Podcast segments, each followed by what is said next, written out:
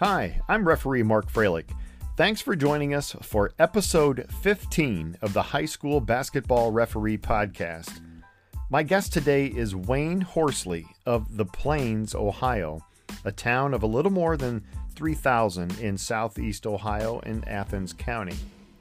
Wayne is one of those guys who just loves sports and high school athletics, and I think he will offer quite a unique perspective, something that I don't believe you've heard before on this podcast, and I'll tell you why here in a minute.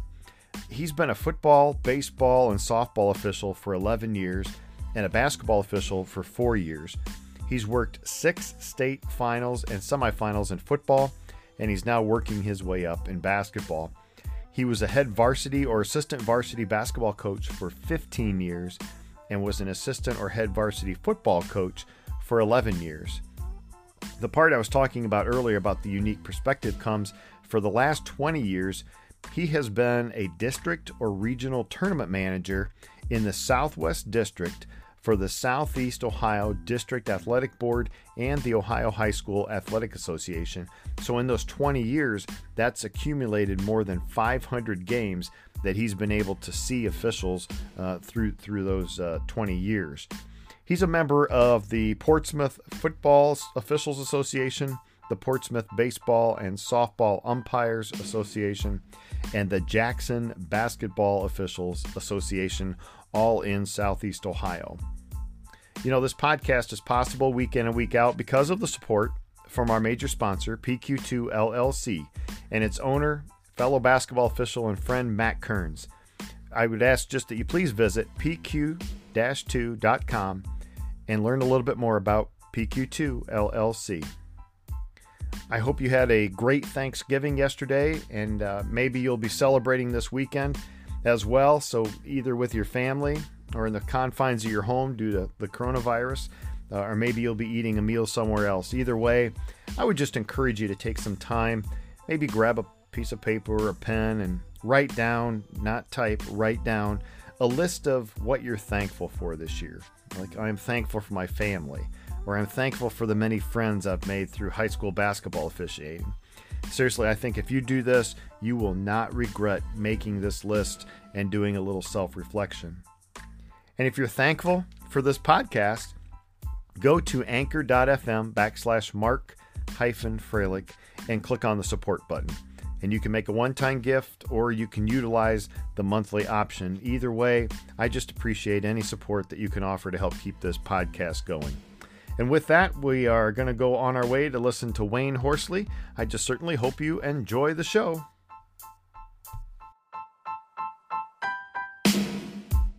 Okay, Wayne, I, I think you'll offer an interesting perspective just from the brief conversation that we've had uh, from a coach's standpoint, an official's standpoint, and really maybe even a site manager's perspective as well. So I want to thank you for taking the time out of your schedule to join the High School Basketball Referee with Mark Froelich podcast.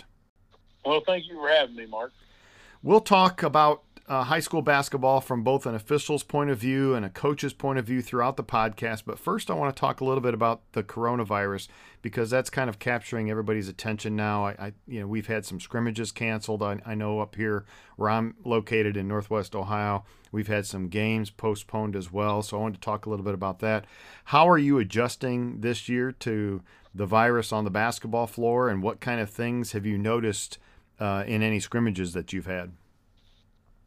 Well, you know, Mark, that's an interesting question, because I have, I have for the last twenty years served as the uh, district and regional tournament manager for the Ohio High School Athletic Association and Southeast District Athletic Board.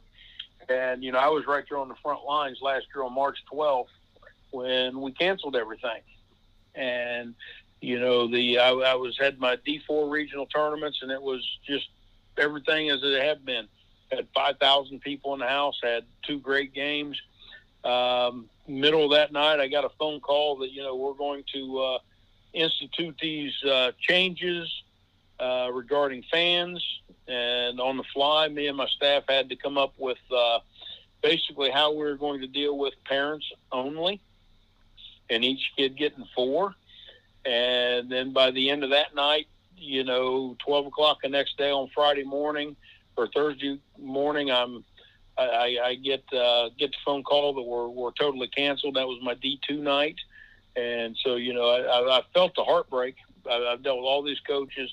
I've been in constant communication, and you know that was really tough. Um, it was really tough, but at the time when the N B A canceled uh, the Denver game uh, Friday morning, I was I was actually getting ready to watch the Mid-American Conference, Ohio University Bobcats, um, go at it before I got in swing for. for my Thursday night games, and they got canceled. And so, you know, it, it kind of hits you then that this is real. And um, we go throughout the, the spring. There's no spring sports. I baseball, softball umpire, district regional tournament manager in baseball. Um, and then you get into football, and, and you're, you're kind of just holding your breath, see what's going to happen. Uh, basketball, it, it's, uh, it appears it's going to be like fall sports. Uh, we're intent that we're going to let the kids get to play, what the fan participation is going to be like, and and then maybe certain things on the rules end or the procedural end, the administrative end, are going to be different. You know, just today we got the ten o'clock curfew thing out today, which I know every basketball official hopes and prays that their game's over before ten o'clock. Exactly. Uh, it's either really exciting or a lot of bad things happen during that night. So, um, I think the most important thing to keep in perspective here is we're providing an opportunity for the kids to still get to compete. I know when I coached, one of the things I tried to preach on my kids was to give everything you had, because you never know when tomorrow is really the last day. And, you know, for nineteen years when I said that, I, you know, I, I was kind of like, oh, you may get hurt. I never thought it may be a pandemic that we're going to shut the world down, and, you know, your senior year in all respects are totally changed from any experiences that any of us had when we were that age. Have you had any scrimmages this year on the basketball floor? I, I have, and uh, I've had two scrimmages, and I, I got one of my first girls game in last night, and I've got some high university commitments all the way through this week, because I do N C A A instant replay in football and basketball, so I'm not going to hit the hit the hardwood again until uh, next Monday evening. Oh, you're busy then. That's uh, quite a schedule you have. Yeah, it's uh, it keeps me hopping. So on the basketball floor, are you um, are you doing the regular whistle? Are you using the electronic whistle? What kind of things are a mask, a no mask? What kind of things are we looking at? Well, I I take the mask out. Uh, the football, same as basketball. I take the mask out until we uh, until we tip it off. I take it off. Uh, then uh, any timeouts, thirty second, sixty second timeout, I put it back on. Um, I do believe, for the most part, if you officiate effectively, you're keeping social distancing. Um, you know, at most times, I, I know in football we should stay five yards from piles. Basketball, you know, we don't want to get too too tight to the action, because every time we get too close, we, we lose our field of vision, and we've got a dead ball officiate as well as live ball officiate. Well, before we go into the pregame, let's hear from our major sponsor, P Q two L L C, and its owner and fellow basketball official, Matt Kearns.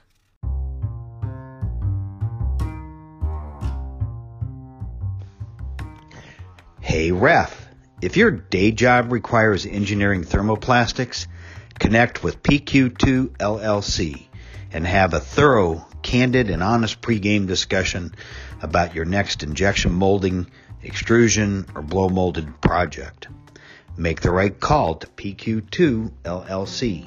That's w w w dot p q dash two dot com. So in our pregame, um, we talk a little bit. This is kind of like the get to know you part uh, of the of the podcast, which is really uh, just like a pregame. When when we meet somebody we don't know, we sit down and get to know them a little bit, and kind of the things they do on the basketball floor. So uh, we know that that you were a, a head basketball coach uh, at some point, and and also a head football coach. So talk to us a little bit about your uh, coaching career. Well, you know, when I when I graduated high school, which, which is interesting, because when I graduated high school, I always knew I wanted to be a coach. And the moment I graduated, I um, got my officiating license in basketball, baseball, softball, and um, spent a year and a half at Shawnee State University in Portsmouth. and I went to Ohio University. First day I walked on campus, I talked to the head football coach, Tom Lichtenberg, was in his first year, and I got started working on football programs. So I basically did two falls of football, and I retired my license. Uh, from there, working in the Division One athletics, uh, I ended up actually being on scholarship, a unique story, but um, I went into coaching. And, and you know, ironically, I, I never, I never in this world thought I would ever coach or be involved with basketball. And I got my first interview. Tom Lichtenberg, head coach at Ohio University, sets this up. And I go in there, and it's social studies, and it's assistant football coach. And I go in this interview, and there's the assistant basketball coach. And he's like, uh, whoever gets hired for this also going to be the assistant varsity basketball coach. They said, what do you know about basketball? And I swallowed really hard. And I said, not a whole lot. I said, but I'll tell you this. It's sports. It's athletics. I said, you bend at your ankles, your knees, and your hips. It's all about moving laterally. It's all about playing hard, and I'll do whatever the coach tells me to do. Before I got home from the interview, back in the old answering machine days, I had a, uh, a voice uh, message on my answering machine said, be at, be at summer camp uh, Monday at ten o'clock. and, and and the rest, it, it's really went, it's really went uh, in a wild direction with basketball from there. Um, I spent six years as an assistant fo- varsity football coach, assistant varsity basketball coach, and, and I did a lot of hours, but I did that mainly because I truly believe in multi-sport athletes, mm-hmm. same as I believe in multi-sport officials, and I wanted to be a model for what I, you know, when I'm trying to keep a kid out for basketball or get a kid out for football that played basketball and is a really good athlete, I tried to model that, you know, hey, we can do this. We we can do both, and then you know I modeled that by putting my time in, and I left uh, I left coaching in two thousand, went to Ohio Athletics as a as assistant athletic director in charge of athletic equipment, and um, I wanted to keep in it, so I started coaching freshman basketball at Athens High School. two thousand seven, I left Ohio Athletics for the second time and um, went to Athens High School. And I ended up becoming the girls varsity basketball coach. And I did that for eight years, had tremendous success.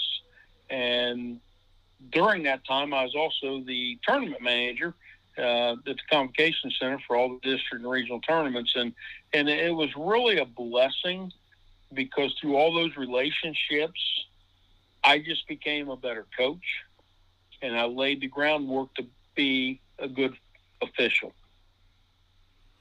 Wow, that's uh, that's quite a journey that you've had there. Uh, that's taken it from from working in athletics into coaching, now into officiating. Um, talk a little bit about how and why you decided to go into basketball officiating then. Okay, so again, when I got back into into football officiating, I took, and ironically, I took twenty-one years off from when I retired my license to when I got my license back. I retired my license at, uh, I think, the age of twenty. Mm-hmm. I got them back at forty-one. Wow. I retired my baseball license at twenty-four. I got them back twenty-one years later at the age of forty-five. Um, I never in my wildest dreams thought I would ever do basketball. Matter of fact, I used to comment to my basketball buddies that you guys are crazy.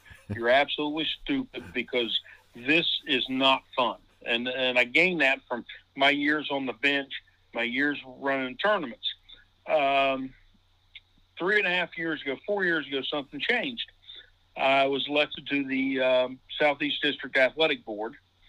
And one of the first things that I personally wanted to do was see an officials observation program like some other districts have had to try to make officiating better in the Southeast District and give an observation, give feedback on par with what Denny Morris and the state is doing at the regional and state level, because so many of our officials, and I watched this as the tournament manager in the Southeast District, good officials, they get to the regional, and the first time they're ever observed or evaluated is in a regional tournament. Mm-hmm. And, and I know in football, you know, we do that a little bit differently. And in basketball, you know, football is ran by the state. basketball is ran by the district board. So one of my first pushes was to start an observation program here in the Southeast District. And I'm the only person on the district board at that time that had any officiating experience at all. And I'm like, you know, I probably need to go get a license since I'm going to head this up. Not, I'm not the observer. I'm not the evaluator, but I oversee the program. And I felt like I just, I need to understand what a basketball official really feels like, what they go through. And so I went, joined John Darrow's class, Hall of Fame official, great football official, great high school basketball official, uh, took his class, had a state championship game that year in football. So, you know, my, my time in, in November and December was split between those two. And I went out that year, I got a license, and, and I swear I had zero intention of ever working a game. Had none. And ironically, I ended up getting, getting forced into emergency duty, and I had a lot of fun. And I worked with a bunch of guys that I'd already known through coaching, through being the tournament manager and hosting these guys and being a football official with them. And it, it was just so much fun. I'm like, so it went from something that I, I had no intention of actually ever pursuing to something I'm really having a lot of fun with today. Let's talk about that first game that you that you did. Tell me a little bit about it and some of the feelings. You, you wanted to know what a, an official feels like during a game. What kind of feelings did you experience in that first game? All right, well, so in, so in full disclosure, my first ever basketball game, and when I say was an emergency, was an emergency, um, call to duty, and it was a boys varsity game. Wow. I, again, it was right before Christmas. I did take a junior high game for January. Mm-hmm. And I went ahead, I, I drove up to Fleming's, I got my stuff, and I was going to meet some friends of mine, Chad Jenkins, um, Rick Castler, they're on my varsity football crew, and Kevin Schwarzel. Um, Kevin Schwarzel, though, was still in the middle of his Big Ten football season, and he was supposed to meet everybody. We're just all going to meet in Chillicothe and ride over to uh, North Adams High School. And I get there. Well, Kevin was working to stay shaping football, uh, Ohio State scrimmage before their bowl games. That scrimmage got moved to later. And Chad and Rick said, "Did you get your stuff this?" I said, "Sure do." And they said, "Good, you're working tonight." Well, I thought they were kidding with me. Yep, we show up. I was working. Uh, I was not very happy. But it was a situation where, you know, at five o'clock on a on a Saturday afternoon, their partner bailed. Uh, they got permission, and I went out and worked. And I will tell you this, the first dead ball, I hit my whistle, and I put my hands over my head, and I stopped the clock two times. Proper football mechanics, right? Probably, I, I, I tell you what, uh, Bruce Maurer would have been very proud. I, I, stopped that, I stopped that clock like a champ. Two times, slow, over my head, all the calm and patience in the world. And then I'm like, hmm, that's not right. um, you know, I was fortunate. The, the coaches at North Adams and uh, at Fairfield, they, they both knew me. They, they both understood. Uh, everybody understood going to this game that this guy was not only a rookie, but like he was really a rookie. And uh, I will say this, that was the worst thing that happened to me in that game, and I had a lot of fun. Well, that that's great because that probably helped you um, continue to keep that excitement Um, as you went. Did they make you toss? No, no, they didn't make me toss. They tried to make me toss, but that was going to be a fist fight in the locker room, and I would have won that one. So tell us some, some of the lessons that, uh, you know, you consider yourself a newbie still at four years in basketball, but tell us some of the lessons that you've learned in officiating earlier in your career that have impacted you uh, to this day. Well, you know, and I think that's a great question. And looking over the questions you provided, I, I think this answer comes up several different times. But one of the biggest lessons I have, and I, I really draw on this as a coach, and that's communication. I really have tried from day one as an official to communicate with coaches the way I would want officials to communicate with me. And I think, and, and you know, since then, you know, today I work in the uh, Mountain East Athletic Conference in football with Gene Steratore. I could listen to that man talk football all day long. Mm. And, and I started out with the right concepts, and he constantly talks to us about communication and talking about coaches and how to communicate with coaches. And, and I think that's something that, that I see so many young people just get wrong. I've even worked with young people where I've had to tell them, you know, where they've had a bad experience with a coach, you know, they're not putting up with this or that. And, and I've just said, hey, hold on. That's the head coach. The head coach has a right to talk to you. Uh, they have a right to be upset. Sometimes we got to understand they're upset just because, you know, nothing's working right for them, and they just got to find an outlet. Yes, there's times where there's a line and it's crossed, but for the most part, let's communicate with coaches. The other thing, uh, Max Schwarzel, who's an Athens resident, uh, his son's Kevin Schwarzel's in the Big Ten now and, the, and back judge, a great high school basketball official, probably one of the better ones out there.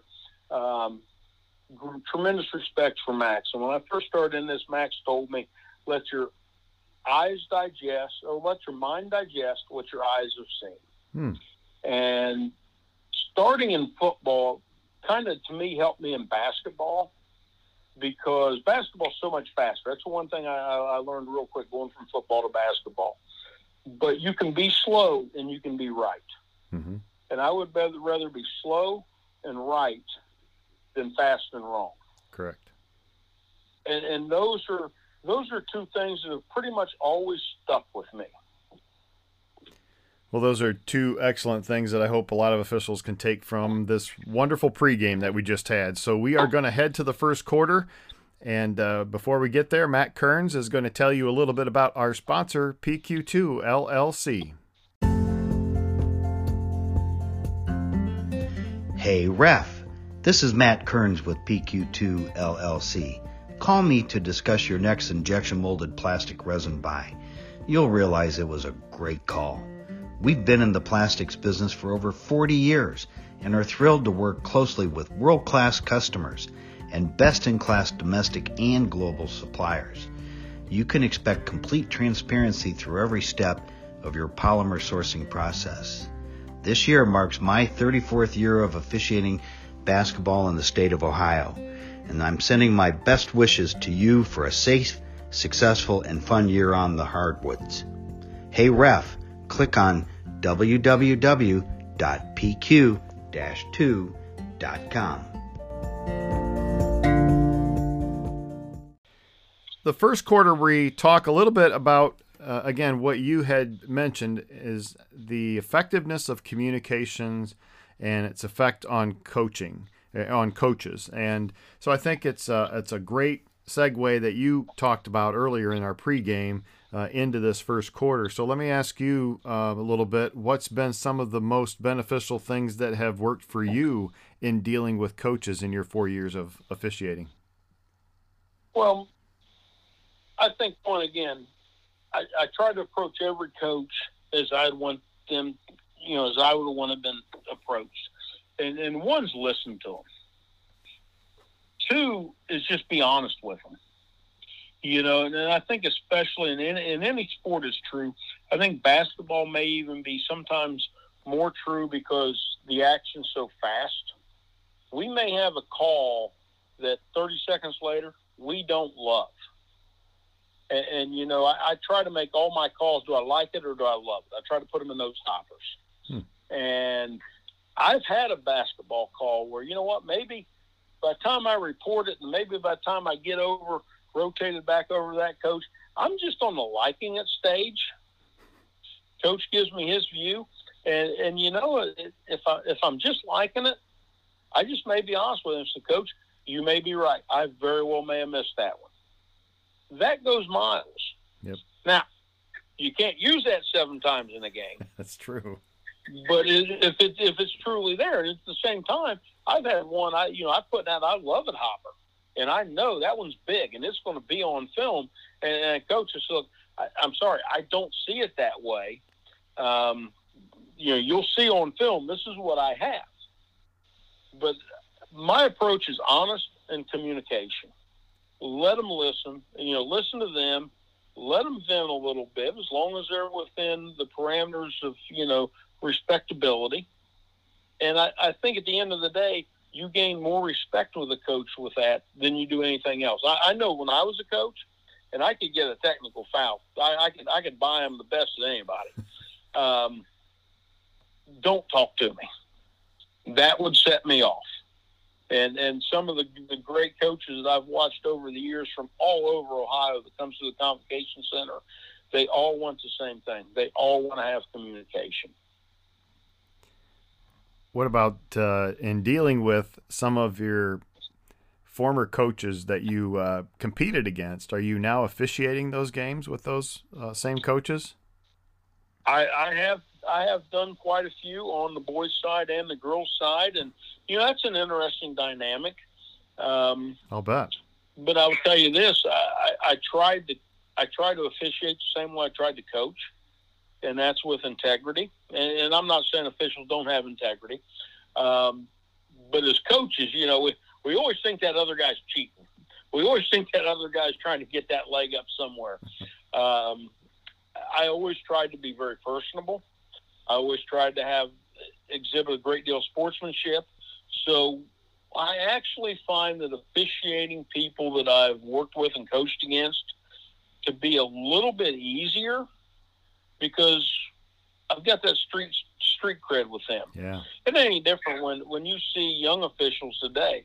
And I try to tell young officials with this, um, sometimes until you actually can grow a beard, I'm not saying you should officiate with a beard, but until you they can actually tell you really shave, um, they're going to come to you because they think they can intimidate you. They think they may be able to buy something from you. And uh, I think that's the nature of beast. That, that's uh, human nature to begin with. And so officiating gets easier as you get older. Officiating's a little easier when you have that outside relationship with coaches. Any... And I will se- segue this, yep. and uh, and not not to not to interrupt you, but I'll, nope. I'll segue this to, to officials in any sport. You get a chance to work high school summer stuff. That's a great time to build relationship with coaches because it's non. It, I don't want to say it's non-competitive, but we're not hanging banners on gyms. You know, we're not advancing to you know Columbus. We're not advancing the Convocation Center or Dayton or the Canton Civic Center. We're actually out there. That's the time to get to know people. And, and, and coaches and officials, so many times we have this adversary view of each other when we start. As many of them as we can get out and know and, and, and get to see as people, them see you as a person, you see them as a person, we have a whole different retro, you know, perspective of the game. Yeah, that's so true. And and uh, in looking back at your coaching career and and in the uh, and four years of officiating, is there any specific encounter you've had either with an official or a coach that uh, you'd like to share with uh, this group as far as uh, uh, maybe a, a, an encounter that might help these uh, officials uh, uh, learn something from uh, an experience of yours?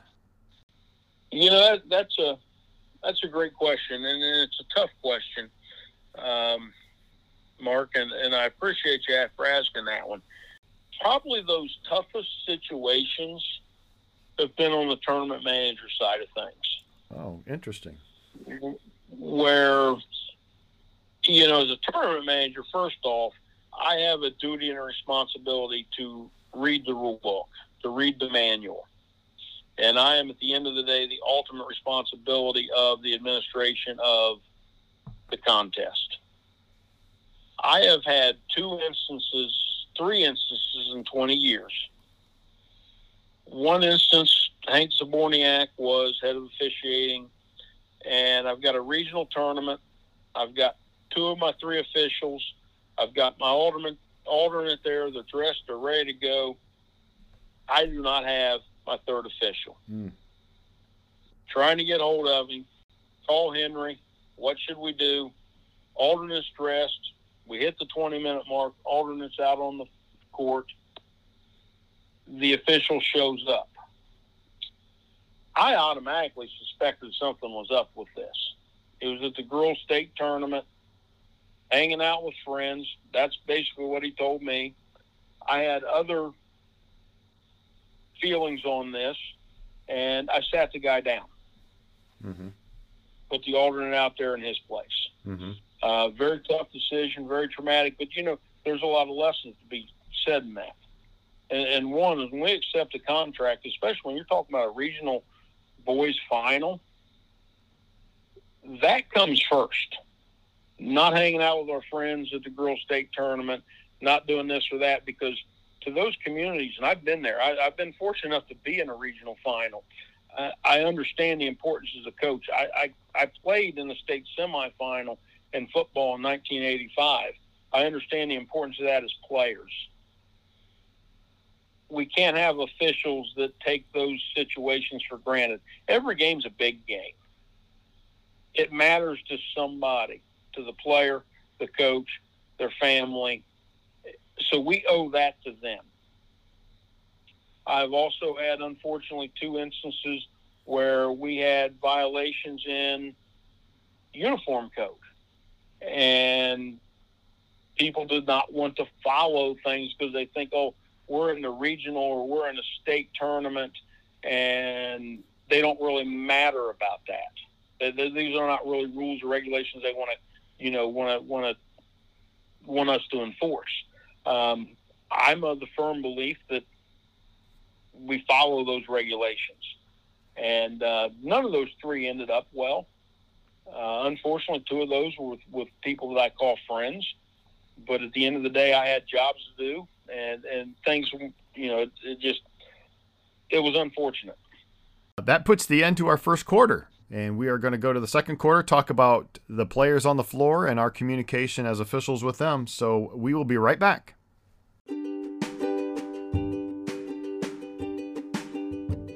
Hey, ref. Objectivity, integrity, and experience. All hallmarks of a quality basketball official. At P Q two L L C, we bring those traits and an unmatched passion for our customers' successful plastic application by being a one-stop shop for thermoplastic resins. Visit our website at w w w dot p q dash two dot com. Real needs, practical solutions, and exponential results. P Q two L L C.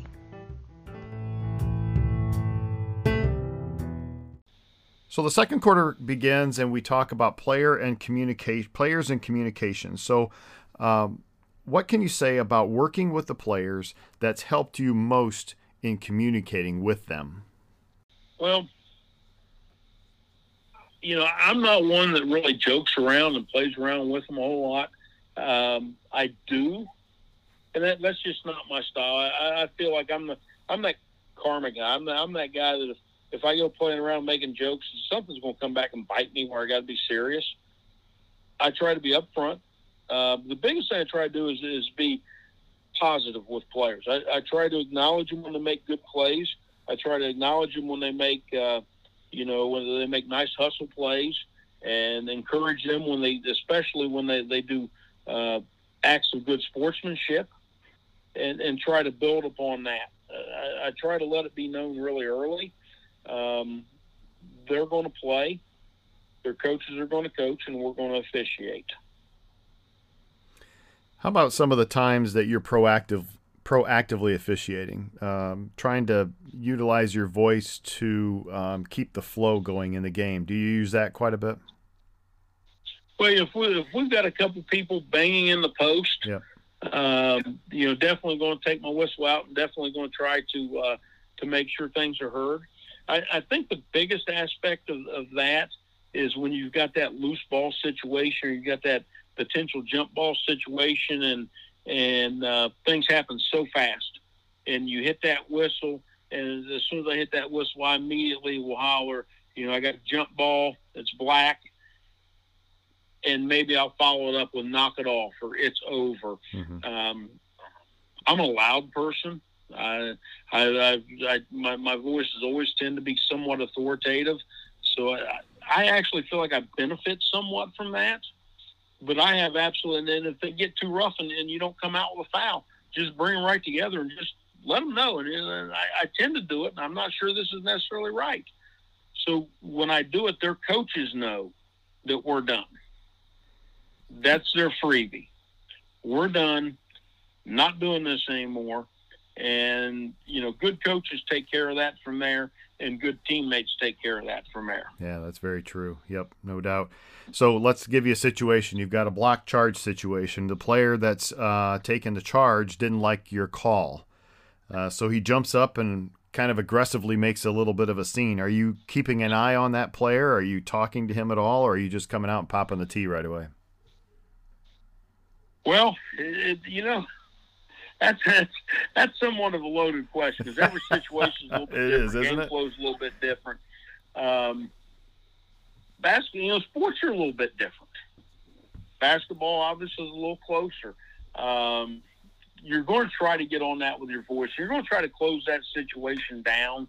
Anytime there's contact and bodies going down, if, if you've got two other guys that should be dead ball officiating um, and, and keeping that space. If you've got to get in there between people for whatever the agitation is, that's one thing. Um, you know, if it's just a quick hands, that's probably definitely we want to get him to the coach as soon as possible before he says something else.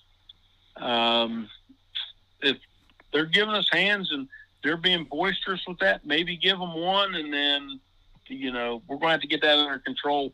You know, so th- as Gene likes to tell us, we're the one that's got the bullets in our gun. Oh, that's true. Yeah, that's and, a good point. And we've got to understand we don't need to just draw it in any instance. We don't need to be quick with the trigger, because during the game, we're the only one that's really got the authority. Yeah. So don't come out too hard with it, but make sure everybody knows who is in control. Absolutely. Great point. Great point. And that's a good way to head to our halftime. So the second quarter ends. We're at halftime. Let's take a quick break. And when we come back, we'll head to the third and fourth quarters, followed by the postgame and the lighthearted five quick decisions. We'll be right back.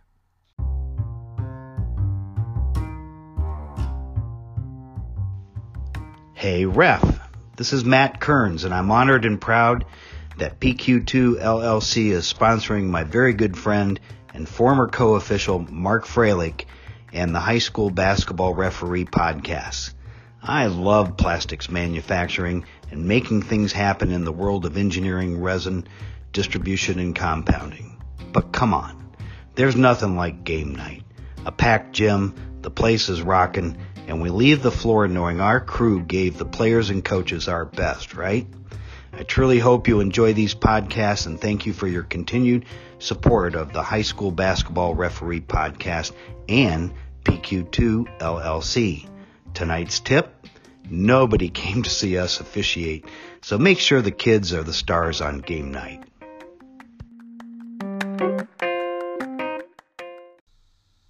Welcome back for the third quarter. In the third quarter, we talk about officials, communications, crew dynamics. But before we get to the questions, Matt Kearns and P Q two L L C want to tell you this.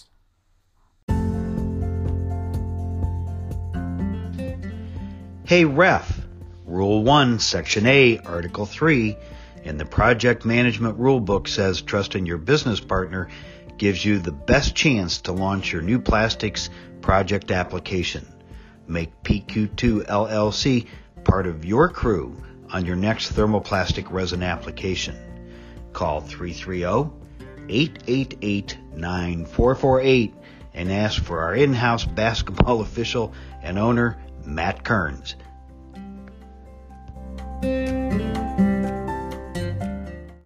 So our third quarter begins. We talk about officials, the communications involved with the the crew, and, and crew dynamics. So talk a little bit about, Wayne, um, what officials can do to improve that crew cohesiveness throughout the game, not just uh, before the game, but, you know, that that improvement of, of the crew can continue throughout the game, whether it comes at halftime or even during the timeouts. Would you agree? I, I, I, yeah, definitely, definitely agree. And, you know, something that I'm a big fan of, and, and I think where a lot of this starts is is in local chapter meetings and associations and, and around areas where, you know, we, we try to work to some type of standardized communication and some st- type of standardized expectations. So when you go in, you, you kind of have a built-in trust that this person's heard some of the same stuff I've heard. And I, I think that's a, a good start with that. Um, I've been fortunate enough that, you know, so many of the people I've, I've worked with, I've known. Uh, very few people have I taken the floor of the field with that I've not met in either my coaching, and they've been officials, or maybe in the tournament manager and hosting them, that I haven't had some type of relationship with already. So, so that's been really easy. Um, the best crews I've worked with have always had an authoritative figure, uh, an alpha, but, but I've been fortunate enough that those alphas, and I think this is the most important part of any crew, is nobody domineers. Um, there's somebody that takes charge, but there's somebody that also allows communication to flow and, and doesn't intimidate people from asking questions. And, and I think that the, that's probably the biggest thing. Uh, some of the crews and things I've seen the, the, the, that have had the least success, or maybe even the most problems, or, or people who discourage communication. Hmm. And, and we've got to have communication, and it's got to come from every part on the crew. And, and I, I really said, especially if you're a newbie, you know, uh, sometimes it's easy to intimidate those people. When you have a new person or a young person that, that you're working with, it, I think it's important to to enfranchise them into the crew and, and make them understand that they are, you know, our success is going to be as important as their success in any given contest, if that makes sense. No, yeah, absolutely it does. And, and you know, it's interesting to me that you've got the experience as a veteran official with tournament experience and tournament success in football, but yet not in basketball as of yet, because you, like you mentioned, you've been doing it for four years and at times you consider yourself a newbie. But what have you learned about um, basketball officiating and, and its officials? Is there anything that's different about basketball officiating with some of as, as opposed to, Uh, as opposed to maybe football or baseball or softball? You know, I really don't think so. And then something I've, I've, I've found, because you know, I brought a couple, you know, football guys into the fold that have officiated basketball. Uh, I think once you learn how to officiate any sport, I think the carryover is pretty easy. I think that the fundamentals are all the same. You know, the um, the basics are all there. There's just it's just like playing. You know, if you're an athlete, you can play a sport. You can play any sport. You may have to work a little harder at some than others. And I think that that is really a, a big basics with that. So when you're working a varsity game and, and you're uh, you're working maybe with a, a younger official than yourself, um, and then maybe you have a veteran involved, do you find yourself um, trying to mentor the young official yet still trying to listen to the uh, veteran? Well, you know, it's like in basketball uh, and football. I, I, I love to work with the younger guys. And in basketball, I, I found myself, and I always try to work with, with veteran officials, guys that have, you know, really been there and done that. Um, I'm not much for helping the younger guy in the ins and outs of the basketball officiating, because I'm still trying to figure out one myself. Mm-hmm. But the, the things like the communication aspect and how you carry yourself and your approach to the game, Uh, especially in, in tight situations. I think that's where my overall experience is beneficial to not only me in the sport of basketball, but to younger guys in basketball. You know, that's interesting because the conversation I had with Coach Dave Froelich a few weeks ago, I, I asked him this question, and I'll ask you uh, the same thing. When you were coaching um, and you noticed some of the officials coming in for the varsity game, did you really pay attention to that quite a bit on how they came to approach this game uh, at all, or, or did you just not worry about that and, and you kind of knew who was on the game? You know, there's stages in life as a coach, like there's stages in life as an official. Uh, when I was a younger coach, yeah, I, I worried about who was going to walk in that gym. Uh, but then as, as I became more confident and as, as I gained more of an understanding of really what the official's role in a game is and what my role in a game is as a coach, um, I became a better coach because of that. And, you know, my message to my kids was, you adjust to the game.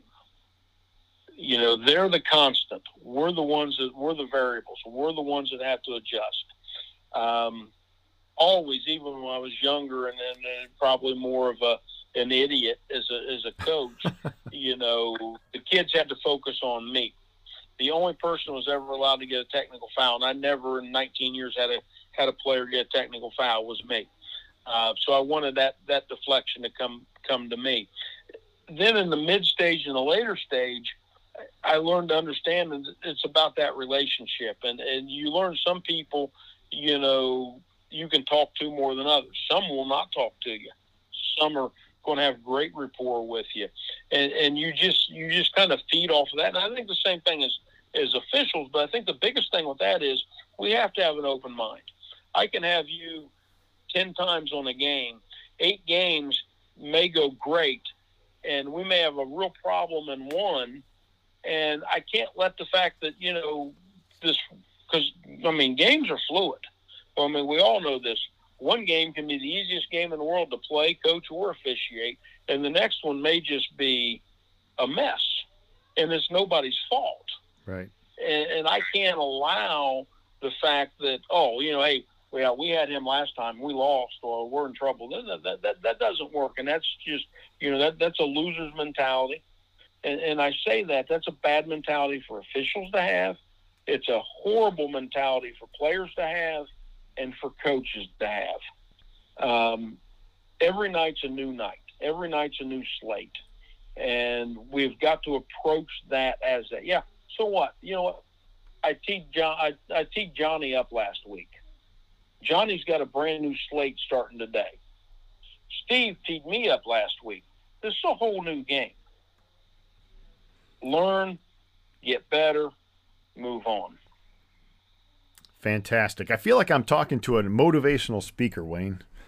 Uh, I'm not a very good one because I ain't got a big house from that.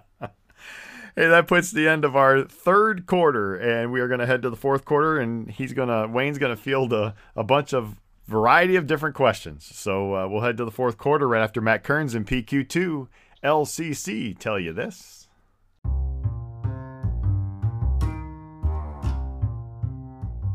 Hey, ref, the fourth quarter is crunch time. With the outcome of the game in the balance, a hoops official's greatest assets are experience, knowledge, and game management skills. And when that final buzzer sounds and we return to the locker room for our post-game debrief, we know we've done our best. When it comes to plastic resins, P Q two L L C brings the same experience, knowledge, and management skills to every client engagement. Our observations are focused, our solutions are practical, and our results are exponential. Check us out at w w w dot p q dash two dot com to learn how we've earned our stripes. Fourth quarter, variety of questions. Uh, th- this is, uh, I always tell people, the fourth quarter, the post game, and the five quick decisions are really some of my favorite parts because of, simply because of the questions. But uh, so the game's tied at sixty. There's five seconds to go. Team A's got the ball inbounds underneath their own basket and has called a timeout. What are you and your partners going to be talking about at, during that timeout? Well, I think the first thing, you know, we, we just got to realize the situations. You know, we, we've got to talk about what uh, you know, the team A's up and he's got, and they've got the ball, you know, what are some possible things that they're going to be looking to do? Are they going to be looking to, to, you know, run the clock and hold possession, thinking defense is going to have to foul? You know, we need to make sure we keep we keep that in mind. Is the defense going to be intentionally trying to foul? Um, where's the ball being taken out? What type of potential plays are they going to look to run there? We always have to talk about our responsibilities. We've always got to make sure somebody has the clock. Um, you know, yeah, but we just basically got to try to run through everything is in the flow of the game that could possibly happen right there. We, we've all got to think as referees in football. What's our foul situation? Who's got four? Who's in the bonus? Who's in the double bonus? Because we really got to make sure that we're going to be crisp on our communication. We got to make sure we're decisive on the administration. Make sure how many timeouts each team has. Make sure we're communicating with the coach. Coach, you've got two. He's got one. Coach, you're out. He's got one. So we're knowing uh, potentially if offense is up three, there's forty-five seconds to go, they're trying to burn some clock, they get in trouble. We got to make sure somebody's looking for that coach. Is he wanting a timeout? If he's getting a timeout, then we got to make sure we've got the clock. Is that clock right? Is the clock right on the throw-in? When you were a coach, did you realize that we have all of this stuff that we have to pay attention to? I mean, is that anything that even crossed your mind uh, from a coaching level? Well, you know what? That's that's one of the things where, where coaching is easier, because if you're a good coach, you've got to think about all these things too. Yeah. And you've got to have coaches with you. Uh, I mean, I, I can tell you this. I my uh, I, I took a sectional final loss because I, I went to the grave with a uh, with fouls to give. Mm. You know, that one, and that at the end of the day, that one comes back on me, and, and that's been ten years ago, and that one still haunts me. Uh, but, you know, all situations, as coaches, you've got to know all those. You're in your best coaches are game managers. Yeah. Just like your best officials are game managers. You know, decisions are great. Rule book knowledge is great. But probably the biggest aspect you can give any coach and any official, there's two of them, sets all the best ones apart. And that is how they deal with people and how they manage a game. So in, in your uh, brief career, has there been anything that's happened to you that has been pretty scary on the floor? Um, I have been involved in two grand mal concussions in basketball. Oh. And they are absolutely brutal to deal with. Uh, they're very, very scary. Of course, you're in close contact. You can see the facial expressions. Mm-hmm. Uh, the crowd's right there. And um, unfortunately, I've got to do that twice. I think, as and again, as this comes back, coaches and officials, we, we've got to be the same. The first thing we've got to think of, first off, we, we've got medical. We should have medical personnel there. Mm-hmm. Uh, first thing we got to think of is not only that young man and his family or a young lady and her family, but the players that are there. Uh, I think as coaches and as officials, if it's something really serious, we need to get them away from the action. We need to get them, even if it's put them in the locker room so that they can't see what's happening. Uh, because especially with young people, and that's their friend, that's their teammate, um, even if that's opponent, there's, there's somebody they know, um, we don't want them watching that. Right. So I, I think that's the first thing. Get, get them away. Get everybody away. Let the officials, you know, the, the, the medical personnel deal with the situation. Yeah. And staying calm is also very important in those situations. Yeah, that was kind of uh, my next question, you know, either in that situation or, or the other situation that we presented to you with the game tied. Um, what kind of things do you do on the court to remain calm? Is there any specific... specific things you do? Do you talk to yourself? Do you, some people sing, some people, uh, tap their, uh, tap their legs, you know, I don't, I don't know, but, uh, what kind of things do you do on the floor to just kind of remain calm? Well, you know, first off, I, I've, I've always been a person that I, I relish the big moments. Um, you know, it's, it's easy to coach in a thirty-point blowout. It's easy to coach when you're getting blown out by thirty points because ain't nothing you tried going to work and nothing you're going to try is going to work. Um, you know, officiating, it's sometimes very easy to officiate in those. I, I personally relish those. Uh, and the biggest thing is just try to stay focused, try to stay calm. Uh, and, and how I stay calm is that I just I, I relish those moments. Yeah. I, I really look forward to them. And, um, you know, that that's why we do it. That's why we played. I mean, let, let's face it. That's why we, you know, we didn't play the game when we were young to beat people by thirty-five points. I mean, it was like beating the, the, the kids six years older from us down on the, you know, down on the blacktop or on the wiffle ball field, you know, court when they're, you know, they're, they're younger than us and they're not able to play with us. Um, we relish the competition. And, and officiating is no different than that. I, I I used to tell my kids all the time, you know, we're going to challenge ourselves in the non-league schedule because we want to see how good we are. We can easily go find people we can beat, but that, that does nothing for us. As an official, I mean, I nothing is more exciting than going out and having a game that every possession matters. And and just like a coach, I, I, I can't tell you how many times I – said a little silent prayer on the sideline that don't let me screw this one up because the kids are playing so hard. As an official, the same thing comes through my head. I've got to be focused and be on my game and, and that type of situation because it's important to everybody involved. So true. So true, Wayne. Nice comments. Uh, that's the end of our fourth quarter. We are headed to the postgame, and the postgame will be right back right after Matt Kearns tells you something about P Q two L L C.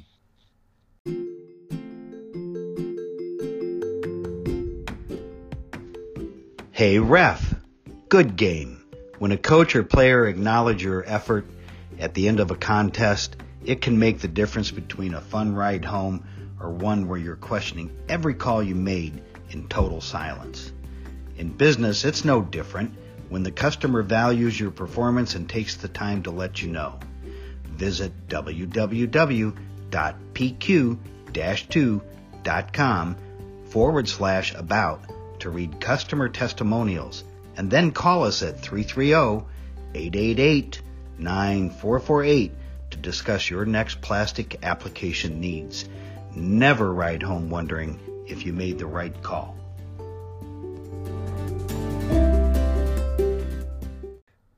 As we enter the postgame, we talk about the brotherhood and the sisterhood of officiating, and that can be some of the best parts of, of officiating. And um, I know, again, through football, you probably have experienced this over the years.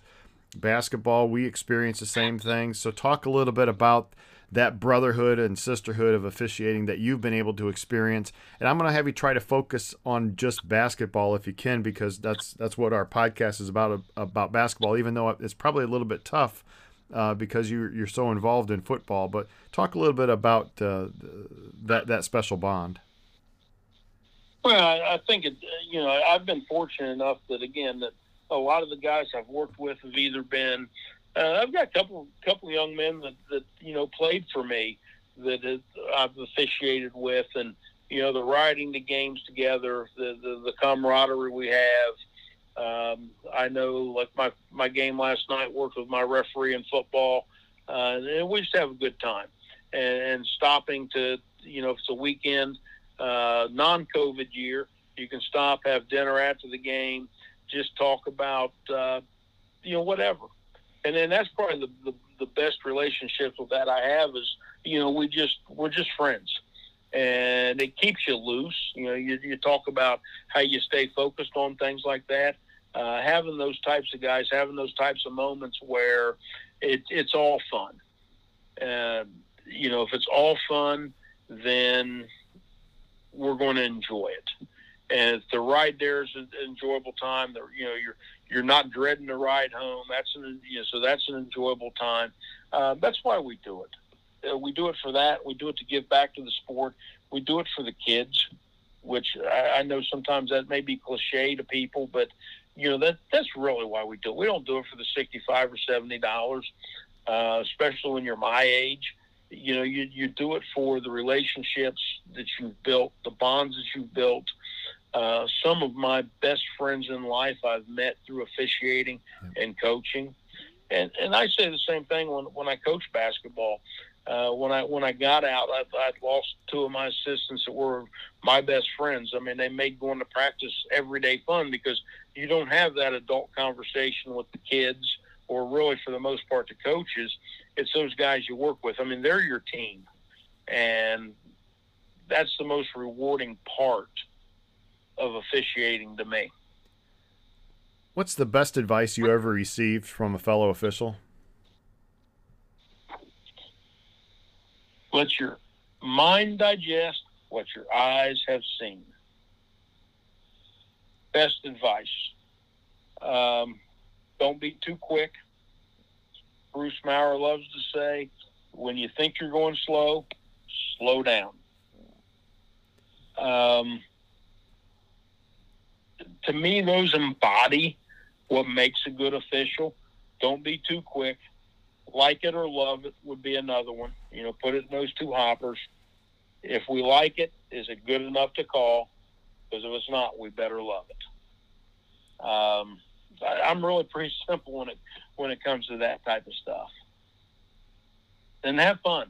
I mean, that's about it. If you, if you can't have fun doing it, I used to, and, and, and sometimes fun's what you make it. To me, fun's pressure. To me, fun is a is an exciting game, a good game, and it's being with people that you want to be with. So as people heard, I provided you with some questions beforehand, but this one's not on it. So we'll see how quickly you can think of. I didn't put this in the quick decisions. I put this in the post game so we could talk about it a little bit. Um, as a former coach yourself, we can have some fun with technical fouls. So let's uh, talk about a technical foul that you certainly deserved.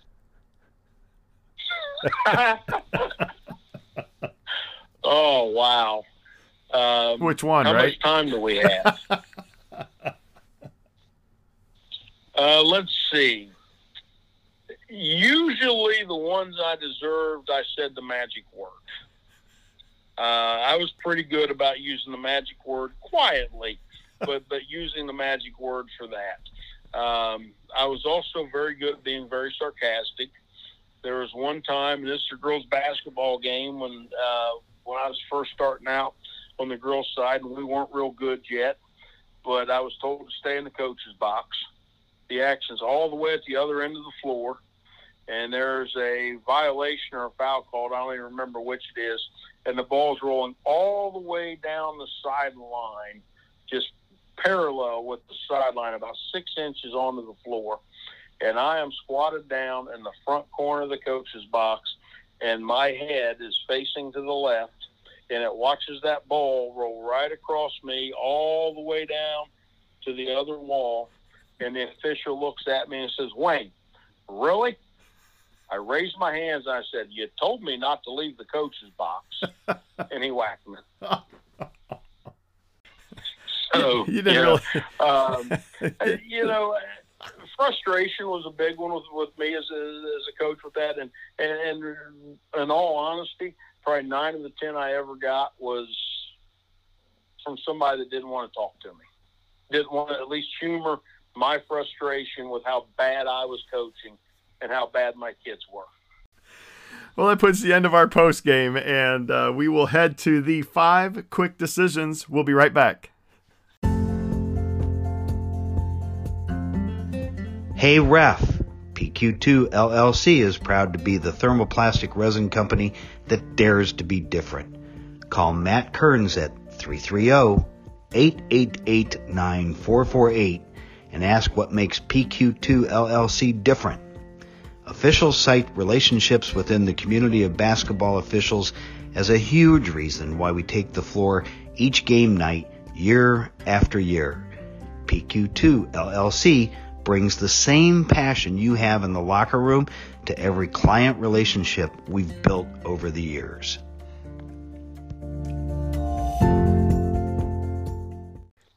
Welcome back. We've got the five quick decisions. So the first quick decision question will be uh, about feeding officials. And I always like to go to this one because sometimes we get fed after the games. What's some of the best food you've ever had? Uh, you know, Waver- Waverly and uh, Bo Arnett always does things really, really good. But I, I'm not going to lie to you. The best food I ever get is an officials when I'm the tournament manager. uh, I always make sure I, I get my officials. They get a Donato's pizza, oh. and they get a dozen wings.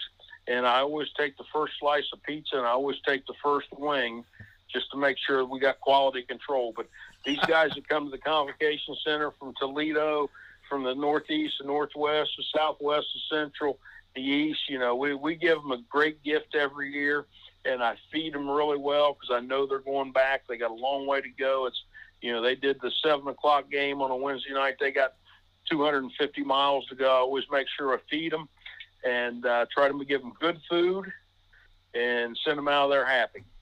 There is nothing better than a Donato's pepperoni pizza. I got to tell you, you know, I wished we had one here in Northwest Ohio. I think the closest one is in Lima, but um, well, that's that, I, I, they get a, they get Donato's pepperoni pizza. They get twelve wings. They get the flavor of my choice because I'm going to have the first one of that.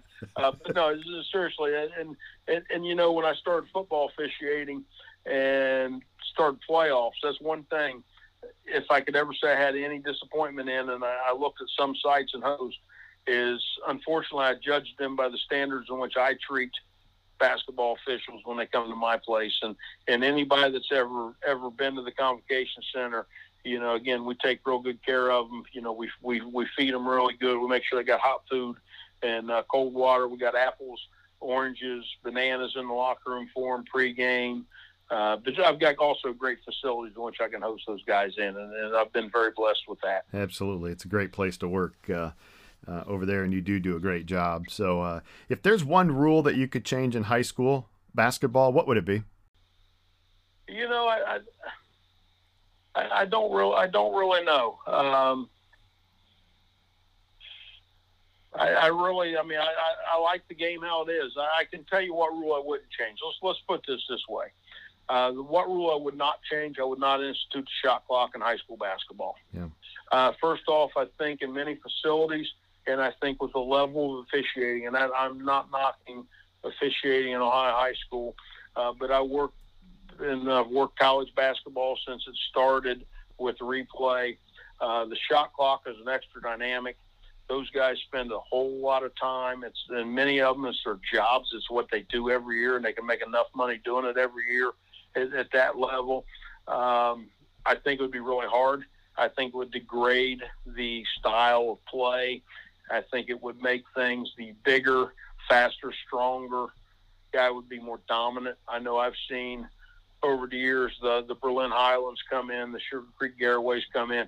They're not the biggest, the strongest, the fastest, but by golly, they can handle the basketball and they can, you know, they, they can protect it and, and they can change the style of a game and control it without a shot clock. So not to hijack your question, that's a rule I would not change. Yeah. So what do you think is the most misunderstood rule from fans or coaches? Over the back, baby.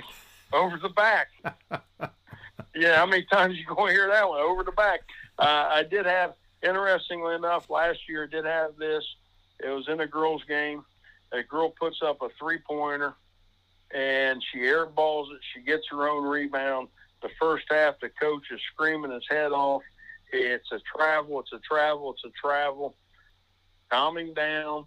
Coach, we're almost at halftime. We'll show you this rule at halftime. Calming down. He goes, I want to see it. Good. Coach, going to show it to you at halftime. Get the rule book at halftime. Show it to him when we come out just to – you know, play stayed him a little bit. So, and I get that. Coaches sometimes, especially the game wasn't going great for him. He gets that in his mind. So he wants to be on us because his misunderstanding of that. And he's like, wow, I never knew that. I'll be damned that girl doesn't do it again. In the third quarter, she airballs it. She gets her own rebound. And one of their fathers is up there in the top row, which obviously got this from him in the first half. Starts yelling travel. Coach turns around and says, it's not a travel. He done showed me the rules. And I thought that was pretty good stuff. Okay, talk a little bit about any technical fouls that you've given in your four-year career. Well, I have given, I think, three to players, and uh, two of them were totally administrative, you know, slamming the ball down. It goes up and hits the rafters. I mean, that was pretty easy. One's throwing the ball against the back wall. Uh, I do pride myself, and I have never thrown a fan out in my, I think, twenty, twenty-five seasons, twenty-four seasons of uh, varsity sports, football, basketball, baseball, softball. Uh, but I have given one, and I've only given one technical foul to a coach, and that was an assistant coach. And he kept talking. I looked at him, and I said, "Coach, are you the head coach?" And he said, "Nope." I said, "Exactly." And he wanted to keep talking, and I whacked him. And the reaction? Um, you know, the the funny thing with that, the, he, he was really taken aback by that. His head coach uh, understood it. Oh, good. And, uh, yeah, we didn't have any more – we didn't hear anything else from him. He didn't help us, and he didn't try to help us officiate anymore in that game. Well, uh, I want to thank Wayne Horsley for taking the time out of his schedule today to be part of the High School Basketball Referee with Mark Froelich podcast. Wayne, I'll tell you, each one of these segments, you have said some things that are really, uh, really good, some things to write down and, and keep, and I think it's going to be really a, a great uh, learning tool for officials. So I appreciate the time um, and, and everything you're able to provide for us uh, today. Well, Mark, I appreciate you for doing this and your commitment to making high school fo- uh, basketball and football and every other sport you want to talk about even better. And that closes another episode of the High School Basketball Referee with Mark Froelich podcast. I appreciate you taking the time to listen. Until next time, have a great day, brighten someone's day with a smile, and God bless.